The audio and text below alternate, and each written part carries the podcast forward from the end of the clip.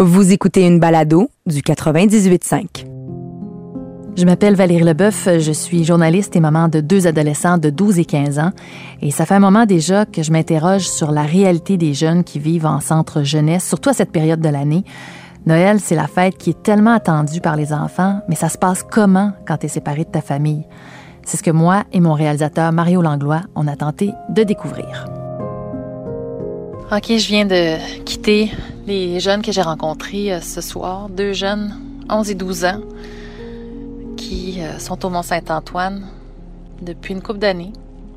Je pense euh, à, l'un des deux qui, qui a quitté sa famille à l'âge de deux ans, puis depuis ce temps-là, qui vit dans les centres jeunesse. L'autre, ben l'autre, ça fait peut-être six ans. sa mère est en prison, rentre, sort. Il y a une grande sœur puis une petite sœur, puis euh, la grande sœur peut prendre soin de la petite sœur, mais lui, lui, il reste euh, à Mont-Saint-Antoine. Ah, ça a été, ça a été difficile. Ça a été une soirée difficile de les voir, puis de. Ils sont tellement beaux, ils sont tellement allumés. C'est vraiment des enfants euh, incroyables. Puis, t'as juste le goût d'en, d'en amener un avec toi, puis d'essayer de quand je suis partie, j'ai. J'ai donné un câlin à, l'un des deux, puis euh, parce que l'autre était déjà parti, il avait du hockey ce soir. Mais tu sais, c'est ça. T'as juste le goût de, de leur donner de l'amour, puis de. C'est, c'est vraiment pas facile.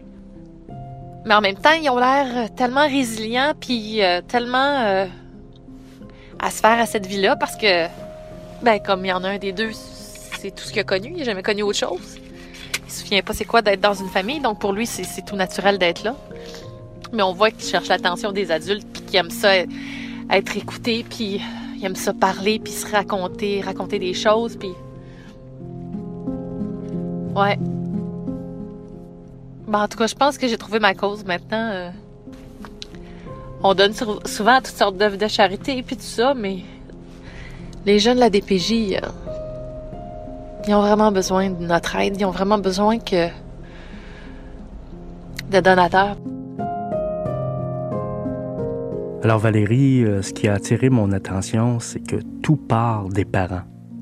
Oui, c'est vraiment euh, en raison d'une présence parentale peut-être un peu déficiente que les jeunes vont se retrouver euh, placés comme ça à la DPJ en très jeune âge. Puis même que les intervenants qu'on a rencontrés euh, le confirment, souvent les parents ils ont un passé qui n'est pas facile non plus. Non, c'est tout le contexte, hein? l'environnement social qui fait en sorte que, au bout de la ligne, c'est les enfants qui subissent ça. Oui, parce que quand tu parles de subir, bien, on parle d'abus sexuels, d'abus physiques, mais il y a beaucoup, beaucoup de cas de négligence. En même temps, peut-être que les parents n'ont pas connu mieux non plus. Mais il y a un aspect particulier que Michel va nous faire comprendre, qui lui euh, est animateur de milieu au Centre de réadaptation Cité des Prairies. C'est le centre qui est reconnu pour recevoir les cas les plus complexes de la DPJ. Lui, il travaille là-bas depuis 25 ans. Ça fait 25 Noël qu'il passe avec les jeunes. Et son constat, c'est vraiment que les jeunes ne sont pas responsables de tout, finalement. Puis on voit aussi que ces gens-là donnent leur temps, beaucoup plus que le temps qui est à l'horaire. Mm-hmm. Ils s'impliquent beaucoup. Énormément. Oui. Souvent, euh, c'est plate, mais des fois, les, jeunes, c'est pas eux autres qu'on devrait placer. Ça pourrait être les parents. C'est plate à dire, là. Souvent, c'est comme un jeune comme ça que la mère, elle l'oublie, elle passe sur le party. C'est pas, pas la faute du jeune. Lui, il subit là, à travers tout ça. Là. Mais ça, ça arrive à chaque année, des cas comme celui-là? Ou... Ben, moi, ça m'est arrivé à quelques reprises d'avoir des parents euh, que, que c'est. Le jeune, il va super bien, puis euh, le problème, ben, c'est la ressource qui est pas. qui répond pas à l'appel. Puis, que, puis même, j'ai des jeunes, moi, qui vont aller chez eux, puis ils vont. Une heure après, ils vont te rappeler. Ah Parce que chez eux, ben, le frigidaire est vide. La mère, elle s'en occupe pas. Puis là, il est laissé à lui-même. Alors qu'il sait que est ici, on va s'en occuper, on va faire telle sortie. Fait que des fois, il y a des gars qui vont même réaliser que finalement, j'aurais peut-être dû rester, j'aurais peut-être dû partir un peu plus tard. faire des petites choses. Comme j'en ai là, moi, à Noël, qui ont des ressources, mais qui préfèrent venir. Parce que euh, les ressources viennent de. Sa mère vient de revenir dans, un peu dans le paysage. Puis, euh, ça fait, euh, moi, je le connais, ça fait des années, puis je le sors tout le temps, qu'il il va retarder sa sortie chez la mère pour venir profiter de ce moment-là. Ça m'est déjà arrivé, là, de, tu parles à la mère le 23, là, puis elle est déjà sur le party. Là, là tu sais que hmm, il y a des chances qu'elle ne viendra pas le chercher, là, le 24 ou le 25. Mais ça arrive-tu qu'elle vient pas et qu'elle donne pas de nouvelles? ou- Oui, ça a déjà arrivé. Oui. Puis là, ben, le jeune, l'anxiété monte tellement. Et Il est plus capable de, de vivre ça, là, puis souvent, ben, il va éclater. là. Fait que, euh, il va se retrouver euh, dans une situation où il est plus capable de, de tolérer cette anxiété-là, parce que là, le matin, genre, t'arrives, nous, on arrive à 7h30, là, puis là, il est déjà debout. Il n'a presque pas dormi de la nuit. Là, ma mère s'en vient, elle s'en vient, elle s'en vient. Puis toi, tu as un doute que, hum, je suis pas sûr que ça va venir chercher. Puis là, tu, tu, tu- tu commences à appeler. Puis Là, tu vois qu'elle répond pas. Là, tu, tu te croises les doigts puis tu te dis, elle va-tu se présenter? Finalement, l'anxiété, souvent, elle devient trop forte. C'est encore un abandon. Charles a déjà connu ce sentiment-là, lui, d'être euh, abandonné. En fait, il s'est retrouvé placé à la DPJ à l'âge de 7 ans, il y a maintenant 11 ans. Et en jasant avec lui, ben, j'ai compris que sa mère avait fait des séjours en prison, qu'elle pouvait plus s'occuper de lui. Maintenant, il la voit dans un petit bureau au Mont-Saint-Antoine où il vit. Il était en compagnie de son ami Frédéric, qui vit lui aussi dans un centre de réadaptation. À chaque deux semaines, deux fois par mois. Mais c'est jamais ça. Euh, Elle est ma retournée à la mère, maison, ta mère? non, elle est, elle est en prison. Elle est revenue. Mais ça, elle est revenue? Oh, non, elle est revenue d'un centre de, ra- euh, De réadaptation. Ouais, de réadaptation. adultes. Ouais, c'est ça. Puis c'est ça. Fait que des fois, elle dit qu'elle va être là, mais elle vient pas. Non, parce Ça qu'elle fonctionne sait pas. Des fois, je suis genre? Ben, on m'a dit que moi, pourquoi moi je le sais, puis elle, elle sait pas qu'elle a une visite avec son fils. Moi, je trouve ça bizarre. Ah, ah. Des fois, je veux pas être méchant, mais je trouve que les travail social, genre, ils disent à pas de toi, faute d'envoyer social, je, te- je te confirme. ben, moi, qu'est-ce que je vois souvent, ma travail social, elle m'a dit une fois, là, elle m'a dit, euh, oh, ben, il t'a une visite, mais ma mère est pas venue, puis j'ai entendu quand elle appelait, elle dit, est-ce que la mère savait qu'elle avait une visite, puis là, elle, m'a- elle a dit non, puis là, elle s'est rappelé qu'elle avait oublié de lui dire à ma mère, puis là, ma mère le savait pas, puis là, j'ai manqué une visite. Mais là, c'est elle qui était pour venir te voir. Ouais, ma mère puis ma grande soeur, mais ma grande soeur, je comprends, il y avait du trafic. Tu sais, Mario, comme quand on entend Charles, qui a pas l'air à vraiment se rendre compte que sa mère est pas là, pas parce que elle a pas eu le message. Il y a probablement autre chose derrière tout ça, mais lui, il veut accuser la travailleuse sociale. Il cherche d'autres raisons pour pas être déçu de ses parents ou de sa mère. Ouais, non, c'est vrai. C'est vrai, t'as raison. Mais tu sais, en même temps, Frédéric qui est avec lui, qui est son ami, lui, il est plus lucide à travers tout ça. Il lui dit, mais non, ça peut pas être la travailleuse sociale. Est-ce que ça faisait plus longtemps, Frédéric, qui était là que. Jean? Ouais. Ouais, Frédéric, lui, est arrivé en centre jeunesse il y avait deux ans. C'est ça. Ça fait que lui, il sait très bien comment ça fonctionne. Ah non, c'est sûr. Mais ça démontre encore une fois comment les jeunes sont prêts à pardonner à leurs parents, peu importe euh, ce qu'ils vont leur faire vivre, tu sais, dans la majorité des cas en tout cas. Parce que dans le fond, euh, ce qu'on se rend compte, c'est que les parents changent pas. Non. Ils changent pas dans, dans le sens que ils les ont abandonnés, puis ils continuent de les abandonner. C'est toujours le même système qui continue. C'est vrai. C'est vrai, puis euh, si tu veux bien, on va, on va écouter euh, Ali. Ali, lui, a 16 ans. Il vit au centre de réadaptation Cité des Prairies, puis lui, il a été témoin d'un événement vraiment pas drôle, en fait, il y a de ça une couple d'années. C'était un jeune qui attendait sa mère. Sa mère a dit ah, je m'en viens, je m'en viens, je m'en viens. Puis sa mère est jamais venue. Puis lui, il attendait là devant la porte. Il disait ah, ma mère va venir. Il était rendu l'heure de se coucher, puis il restait là. Il dit non, ma mère va venir, non, ma mère va venir. Ça, c'est des choses qui viennent, qui viennent le cœur. Mais j'étais, j'avais comme 12 ans quand ça s'est arrivé. Fait que j'étais pas nécessairement dans le fait de oh, comprendre l'émotion de l'autre. J'étais comme ah, c'est chiant, c'est plat, tu comprends. Mais en prenant un pas de recul, puis en, rev- en repassant à cette situation-là, comme maintenant, là, je reviens de penser à ça, puis ça me fait un petit pincement au cœur, là. C'est plate. Même si qu'on est vieux, puis un parent dit qu'il va arriver, puis il vient pas, c'est plate, tu comprends. Nous, on attend sa visite, puis il va pas venir. Tu comprends? Puis ça, c'est des choses qui peuvent faire réagir les gars. Moi, je m'en viens, je m'en viens, je m'en viens, puis elle se présente jamais, puis ça, c'est plate là.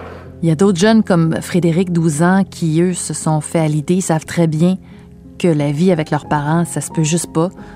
La mère de Frédéric, elle, a perdu sa garde quand il avait deux ans, et depuis ce temps-là, Frédéric, c'est un enfant de la DPJ. Il voit sa mère une fois par mois. Je vais jamais retourner chez moi.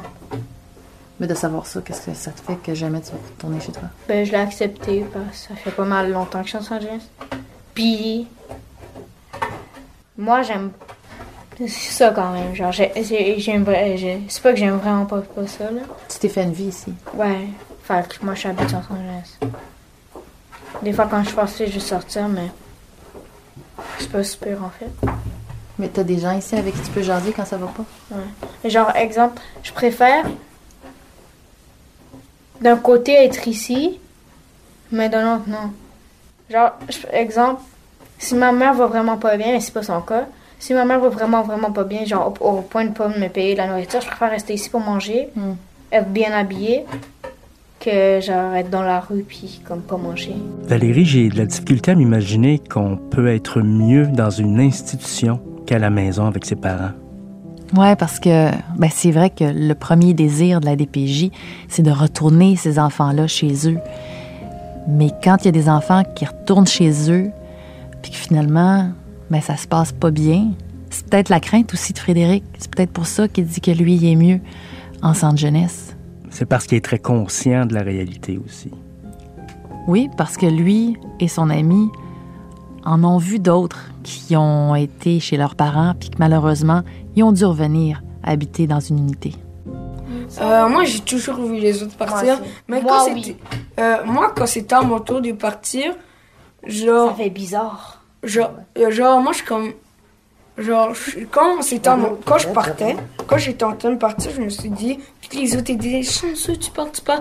Moi, j'ai dit, les gars, moi, je reste toujours en centre jeunesse. Quand vous partez, c'est plus pour chez vous, parce que moi, j'en ai vu des jeunes. C'était pas pour aller dans un autre centre jeunesse, c'était pour aller euh, vivre chez eux leur vie. Puis c'est ça. Le truc le plus chiant qui est arrivé, c'est un jeune comme qui est revenu, mais il est tout de suite parti. Il est venu ici, il était, pas- il était dans une TNT. Il était euh, dans TNT, il est parti. Chez lui, leur famille euh, l'a repris. Puis là, euh, je crois que ça fait euh, trois mois, quatre mois, il est revenu. Puis là, il est revenu, puis là, on l'a su, toute une TNT l'a su, puis là, on a dit, Eh, bah, ça devrait être chien. Puis là, Félix m'a informé qu'un jeune, il était revenu, puis là, tout de suite après, on a su, Ah, est-ce qu'il va retourner chez lui ou c'est juste pour euh, se remobiliser? Ah, on- Alexandre? ouais, puis là, on a su, on a su qu'il est euh, parti en fight group. C'est des jeunes, en fait, qu'on a juste envie de serrer dans nos bras, de leur donner de l'amour, surtout dans cette période des fêtes où c'est encore plus difficile pour eux. Mais même ça, les intervenants peuvent pas vraiment le faire. Moi, je les vois des fois comme des grands brûlés. Moi, mon intention, c'est de te faire un gros câlin, de te dire Ah, oui, je comprends. Mais ça, pour lui, là, c'est plus douloureux OK. Ça y fait que qu'est-ce que moi, je veux lui offrir. Ouais.